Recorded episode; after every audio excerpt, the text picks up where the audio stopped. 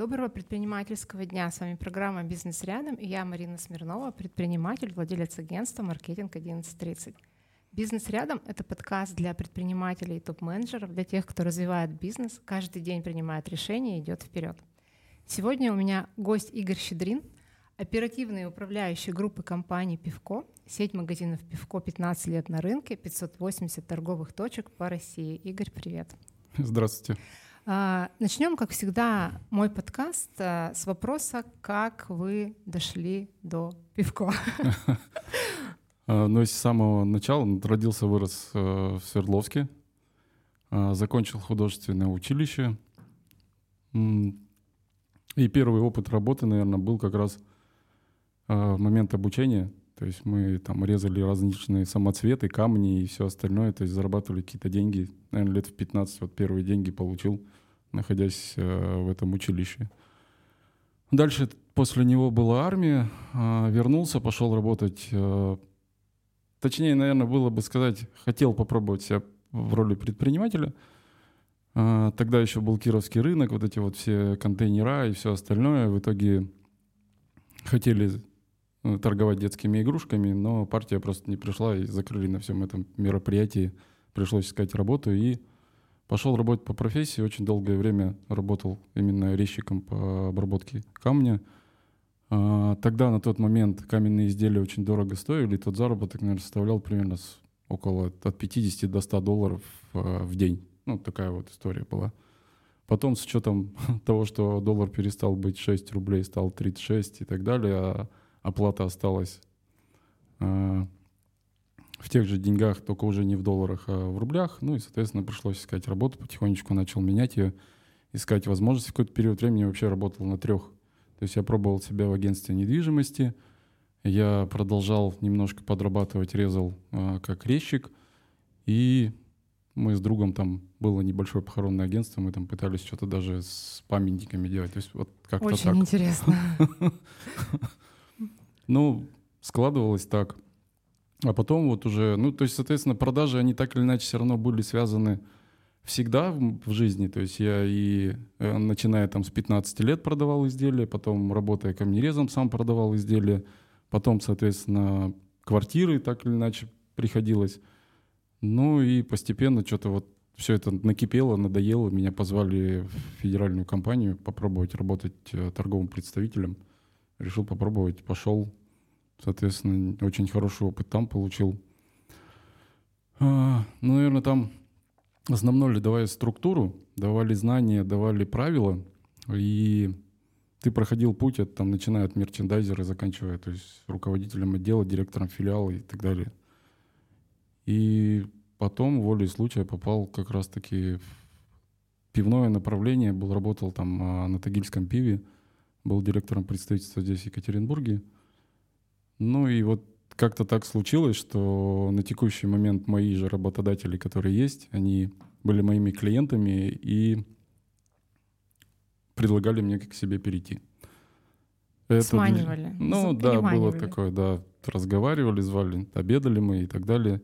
Это про, ну, наверное, где-то в районе двух лет это происходило. Я все-таки на второй раз согласился и пошел в компанию. Зашел в компанию как э, директор по продажам. Мне дали новое направление развития как раз франчайзинга. На тот момент времени было порядка 40, наверное, торговых точек по франшизе. И дали возможность развивать, привлекать. Ну и получилось. Что сейчас представляет компания вот на текущий момент? Сколько сотрудников, какие обороты?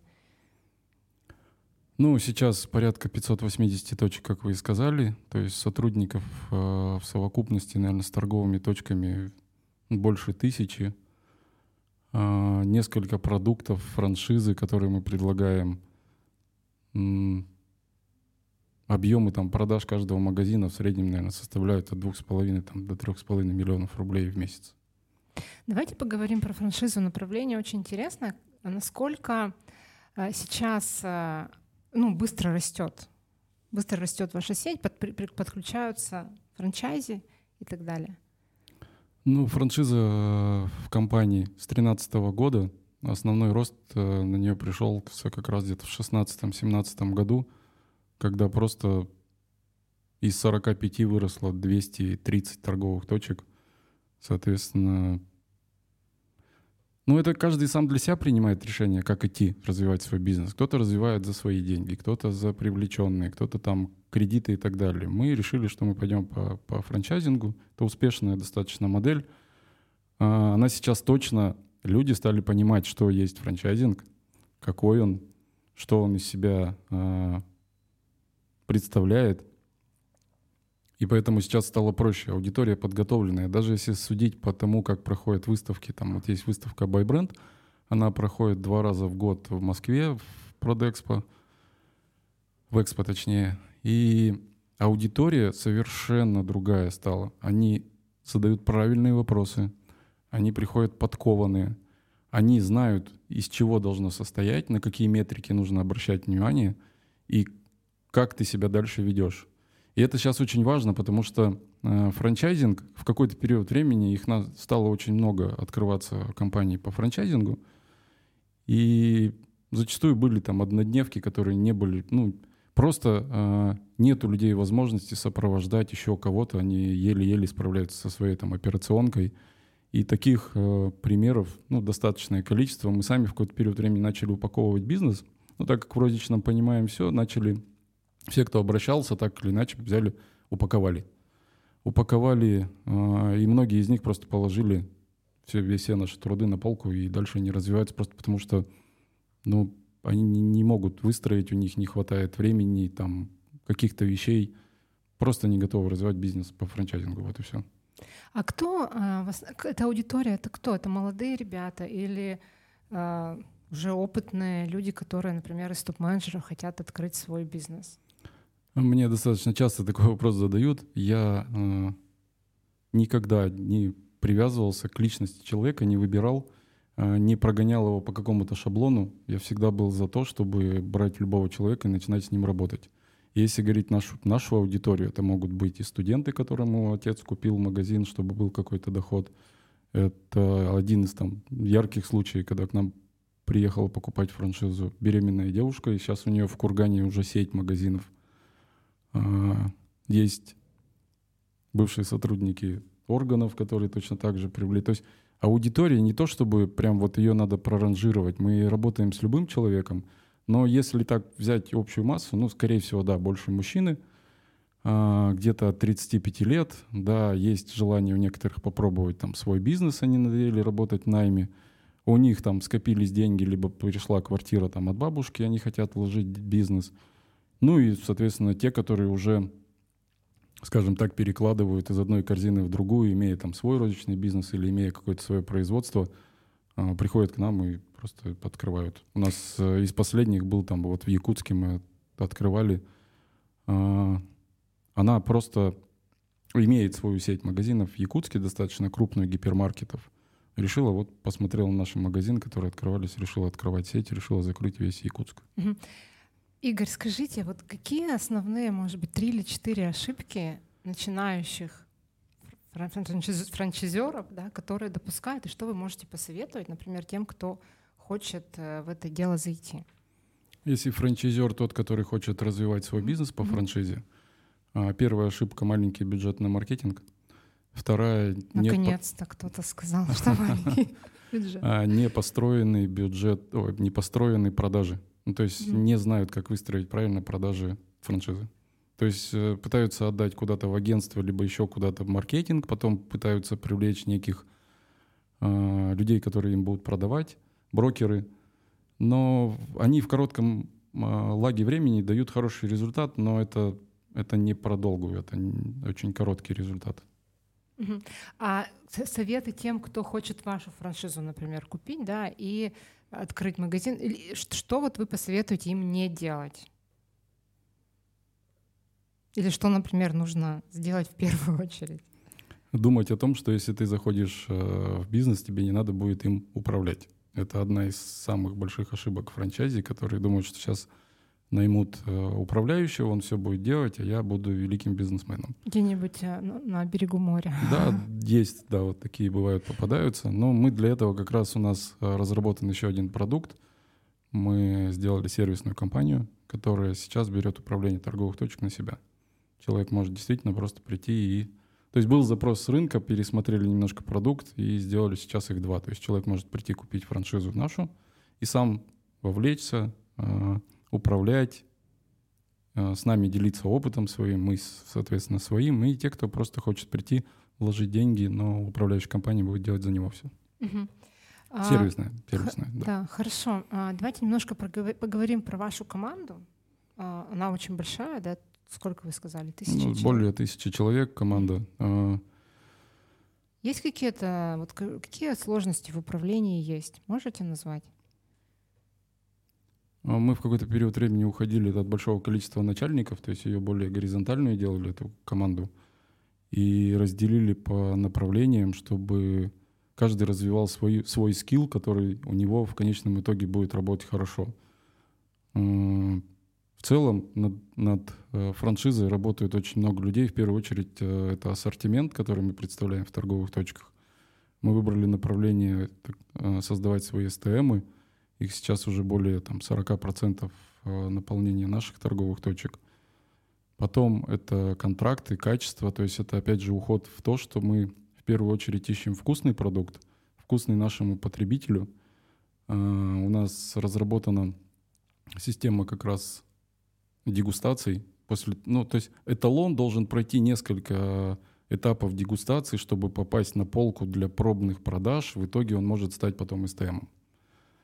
А, есть команда развития, которые занимаются привлечением как раз франчайзи будущих.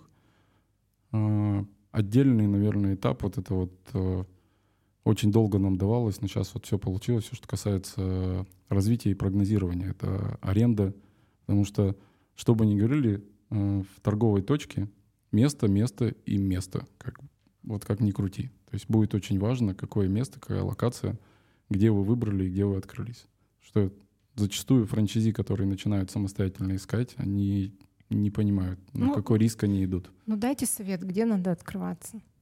Ну, это достаточно сложный механизм. Сейчас просто так не ответить. На самом...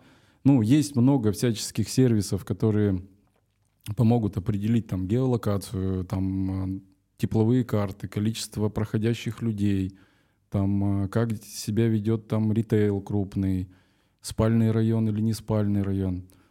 Бывают такие проклятые места, вот, которые вообще, там, что бы ни открывалось, ничего не работает. Да, есть.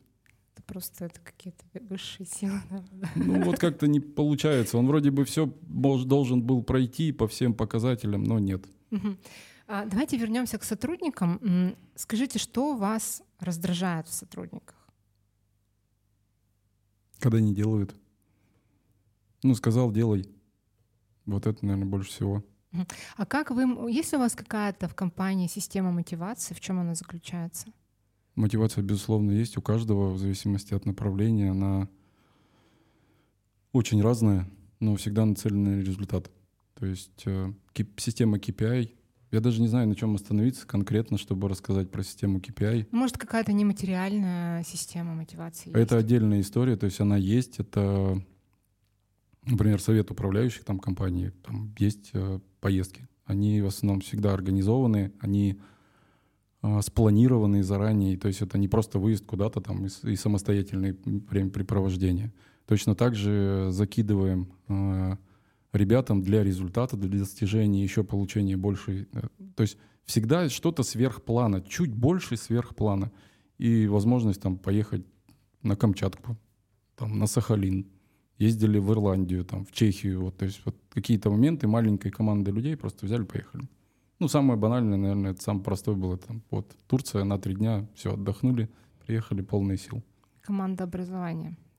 Но без а, этого не работает. Да, Игорь, э, у меня такой еще вопрос. Э, бизнес и управление компанией — это не только э, положительные да, какие-то моменты, но еще и опыт э, всяких ошибок. Угу. Расскажите, пожалуйста, было ли в вашей практике какая-то ошибка, которая вас научила многому и сделала вас сильнее? Явный пример, опять же, с помещениями. Помещение — это... Ну, то есть раньше система выглядела следующим образом. То есть э, менеджер ножками выезжал на место, смотрел помещение, искал его, соответственно, где-то на открытых источниках, ЦИАН и все остальное. Ехал, смотрел, замерял там трафик э, пешеходный, автомобильный, делал фото-видео, заполнял анкету, приезжал и старался ее продавить в компании, что это хорошее место. По сути, решение принимал один человек, два максимум, которые говорили, ну да, вот здесь, наверное, можно открыться. И это было самое, наверное, неправильное. Мы не настолько э, хорошо подходили к вопросу именно по подбора и поиска помещений на тот момент времени. Это сейчас мы только осознаем. Хотя тогда нам казалось, что мы вот гуру там подбора, мы знаем, мы работаем в этой компании, мы понимаем, как должно выглядеть. Но нет. Мы полностью перестроили систему. Э, сейчас это она многоуровневая. А, за счет всяческих геосервисов мы смотрим скопление людей, смотрим сначала локации, смотрим определенный город, смотрим активности, смотрим э, народные тропы. После этого менеджеры выезжают уже на место, и они не выбирают свободные помещения, они смотрят в конкретной локации несколько вариантов помещений, которые могли бы нам потенциально подойти. После этого эти, эти помещения со всеми метриками, которые уже были собраны, э, помещают в искусственный интеллект, и он просчитывает потенциальную выручку данной торговой точки. Конечно же, там в конечном итоге принимает решение человек, это есть комитет, но это уже не один, это комитет. И вот это вот все мы разрабатывали и делали порядка, наверное, двух лет более. И сейчас у нас мы можем смело говорить о том, что у нас попадание в место 98%. Так ошибка-то какая была? Насколько, какой бюджет ошибки? А, Можно мы закрыли торговые точки. Да, мы закрыли торговые точки, и самый большой был, по-моему, порядка 30 торговых точек мы закрыли. Нет такого, что мы их закрыли совсем, мы, мы их пытались перевозить, но сам факт того, что мы их закрывали. Скажите, а, а кризис как вот вы пережили пандемию, ну, может быть, вкратце, да, и то, что происходит сейчас, как-то повлияло на ваш бизнес? Э, формат магазина, э, тот, который у нас есть, он про небольшой праздник, про удовольствие. И в такие моменты человеку, когда сильное напряжение, хочется немножко расслабиться и получить немного удовольствия. Поэтому, если говорить про пандемию, то пандемия э, дала нам возможность быстро перестраиваться, ну это если про внутри команды, а, перестроить ассортимент, быть готовыми ко всем э, вещам, которые говорило нам государство, э, с ограничениями, со всем, но мы продолжали работать. То есть так как мы попадали в розничный бизнес, мы продолжали работать, и это, наверное, нас как команду точно больше усилило, и мы точно остались даже, наверное, в, хор- в хорошем состоянии дел в этот. У нас вообще все проходящие там 8 14 вот сейчас 22 год, всегда был подъем. То есть всегда был подъем, мы ощущали, и это за счет самого формата и того, что мы пытались донести до людей. Вы сказали, что магазин это праздник, пиво это праздник. А, как, как mm. насчет такого морального аспекта про спаивание нации? Можете как-то прокомментировать? Ну, мы за здоровый образ жизни. Это все культура. А, В чем заключается мысль? Мы продаем слабоалкогольные, во-первых, напитки, раз. Мы берем напитки с региональных заводов, которые полный цикл производства пива делают. Это минимум 21 день. Э, и даже если посмотреть, э, что пишут там те же доктора и все остальное, то есть небольшой процент алкоголя там в конце рабочего дня, он не сильно вредит, это не мешает, это не крепкий алкоголь. Ну, то есть выпить, не знаю, 2-3 рюмки водки — это совершенно другое состояние, нежели э, там литр пива дома. У тебя завтра рабочий день, тебе надо идти на работу, тебе дальше надо делать какие-то вещи для своей семьи, родных и так далее. Поэтому мы строили атмосферу праздника внутри магазина, то есть это гостеприимство, это сервис, это яркие, это добрые, мы знаем покупателя. Мы что-то, какой-то баланс между рестораном и магазином. Вот, то есть мы не то, чтобы к нам забежать быстро купить, мы знаем нашего клиента, мы с ним разговариваем, мы с ним общаемся, у нас для этого есть приложение, получаем от него отзывы, его желания. и мы встречаем их как друзей. А вы сами какое пиво любите? Светлое, темное? Светлое. Светлое. Вы сказали про местных производителей. Как сейчас обстоят дела в этой нише? Как производство растет, падает, что происходит? Можете сказать? Я больше сказал, наверное, про региональные, потому mm-hmm. что мы со стороны, э, со, с разных mm-hmm. уголков интересные сорта пива везем сюда. Нормально. Ну, с учетом того, что сейчас просто государство делает, э, как, как сказать, появился сначала и ГАИС, появилась, потом сейчас появляется честный знак. То есть все контроль, да? маркировка и так далее, и так далее. То есть у нас э, маркируемого товара в торговой точке достаточно много. Поэтому ну, вот живем в этих регалиях. Да, сложно, там не всегда это, наверное, про бизнес, это государство. Это, ну, у них свои цели, задачи, мы, соответственно, их поддерживаем дальше, угу. движемся. Часто на собеседованиях задают вопрос, что там будет через три года, как вы себя видите. Да, я спрошу, какие планы у компании вашей, что, какими вы временными отрезками оперируете, горизонтами планирования, и, например, к чему вы хотите прийти через лет пять, если планы на такой срок есть? А, первая цель — это тысяча торговых точек. То есть мы будем дальше развиваться, будем э, дотачивать саму модель магазина, будем рассматривать различные регионы, будем э, делать так, чтобы в каждом регионе модель работала. Она сложилась и работала. Э, в среднем, наверное, сейчас мы планируем от 120 до 150 торговых точек в год открываем — есть в планах попробовать в 24-м открыть 200, 220. Угу. Давайте вернемся еще к вопросу про маркетинг, потому что это мой любимый вопрос. А, расскажите, вот B2B, э, да, когда вы ищете себе а, людей, кто будут открывать точки, какие инструменты лучше всего работают? И какие, например, вы, вы бы никогда не порекомендовали? Ну, на самом деле лучше всего работает сарафан, но для того, чтобы он заработал, надо что-то вокруг поделать. Да, есть стандартные там инструменты, контекстная реклама.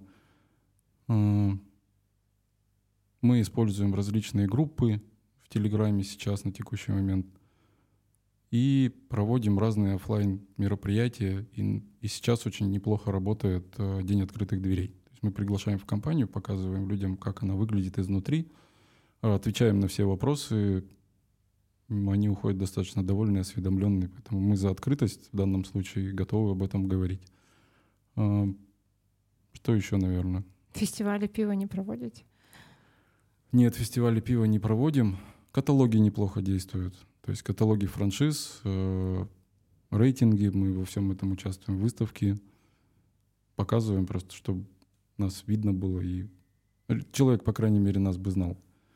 А так, ну, наверное, стандартные какие-то инструменты. Нам достаточно сложно вообще про маркетинг именно вот э, привлечение, потому что так или иначе название пивко достаточно часто нас Все блокируют, да, блокируют, а, блокируют, да, не дают там рекламу делать uh-huh. или еще что-то.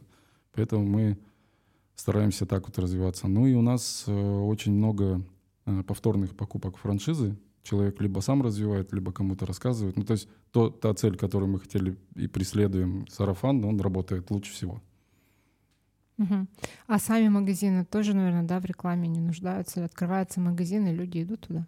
Или вы что-то все-таки делаете? Это несколько этапов открытия магазина. Они всегда присутствуют, они отточены уже несколько лет.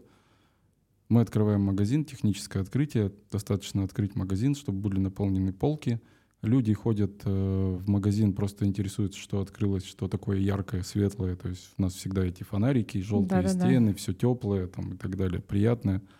А потом происходит праздничное открытие. Праздничное открытие — это много шариков, ведущий, лототрон, это шум, это большие акции. Это, опять же, если в сторону маркетинга, там она разделены на все три дня. Там один плюс один, два плюс один, три плюс один. То есть наша задача — максимальное количество людей, чтобы познакомились с нашим магазином в конкретной локации. Угу. Поэтому устраиваем шум, они приходят, а дальше уже смотрим э, средний чек, количество покупок, частота покупки. Угу. Скажите, поддерживает ли компания какие-то социальные проекты? Или, может быть, лично вы? Мы детям бесплатно лимонад на 1 сентября раздаем. Тут в Челябинске вот недавно вышла новость, что это дети, очередь детей выстроилась в магазин пивко. Слава богу, что за лимонадом. Да, это было за лимонадом. Ну, не знаю, какие-то, может быть, спортивные мероприятия вы делаете, нет? Поддерживаете как спонсоры, как э, партнеры? У нас есть э, кубок э, в любительской хоккейной лиге. Мы поддерживаем. Наша команда, ну, точнее, как, команда лиги ездила даже, ну, до момента всех сейчас операций и всего остального. То есть ездили в Чехию, э, играли там и привезли второе место. То есть там был международный турнир, команда Пивко играла там на международном турнире. Это там чешская бочка он называется. Вот как-то, ну вот такие вот моменты, да, делаем. Вы тоже хоккеист, да?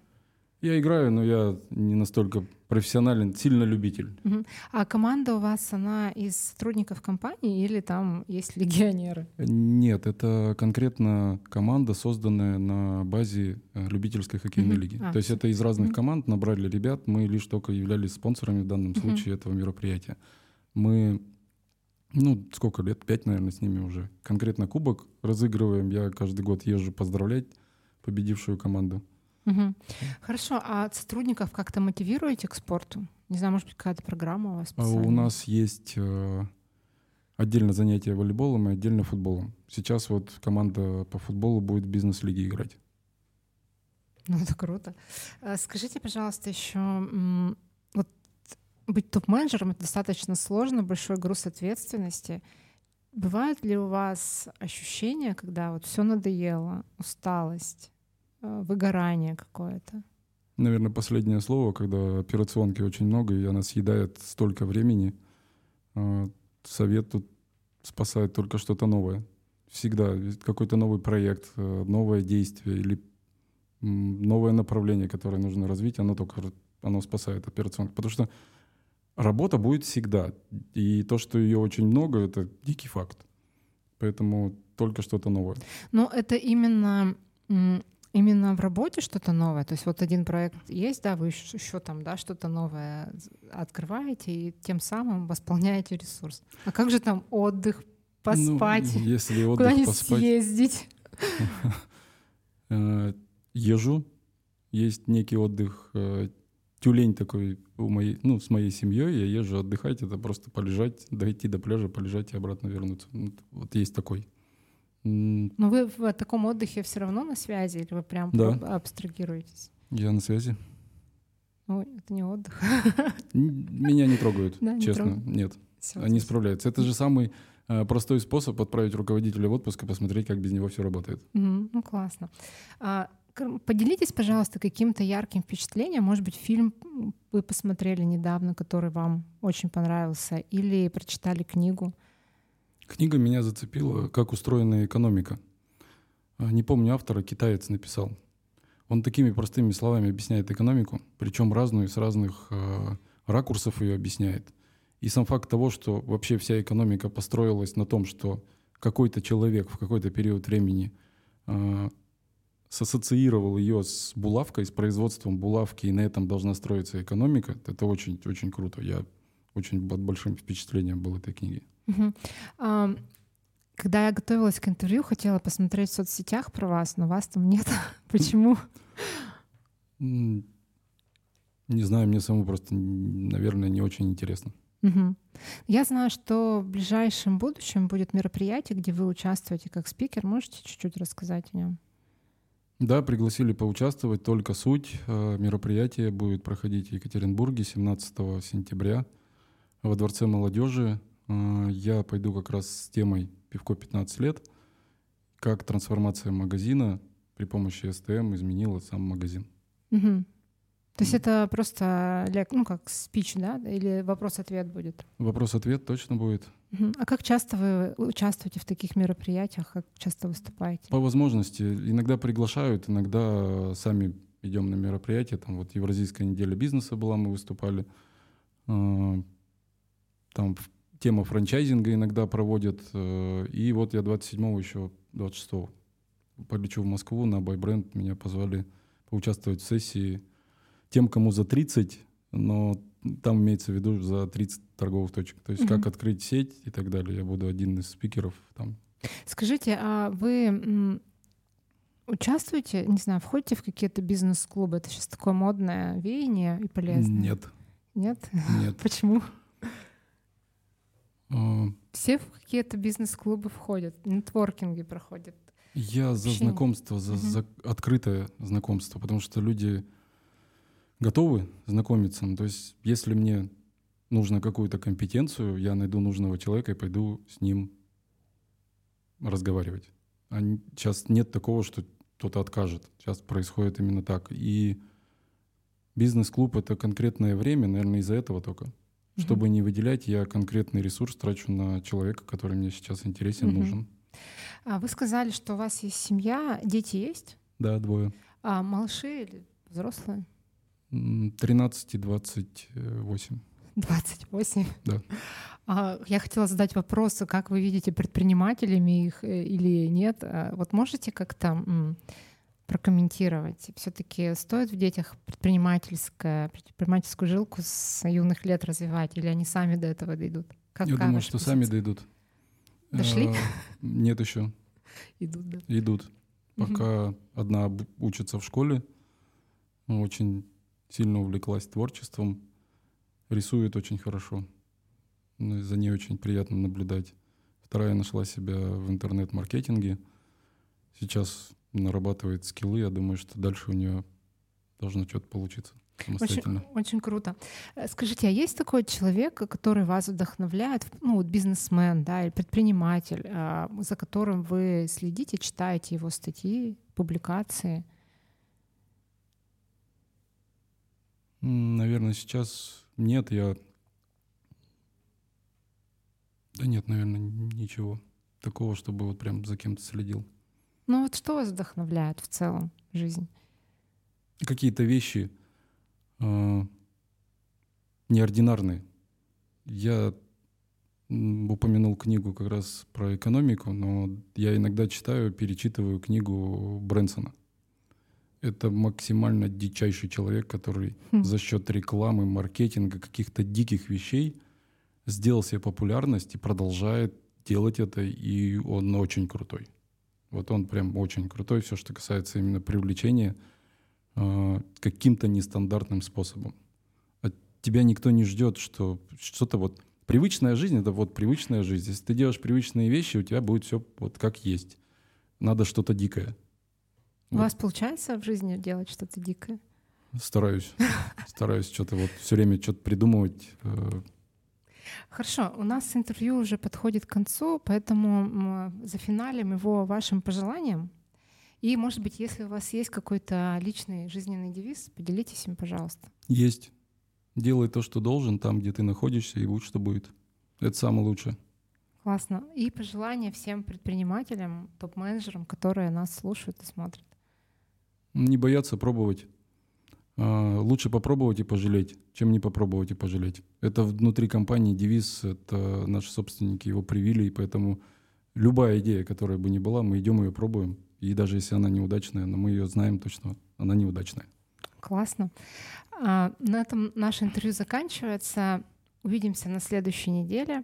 Не забывайте подписываться на наш телеграм. Найти нас очень просто. Подкаст «Бизнес рядом».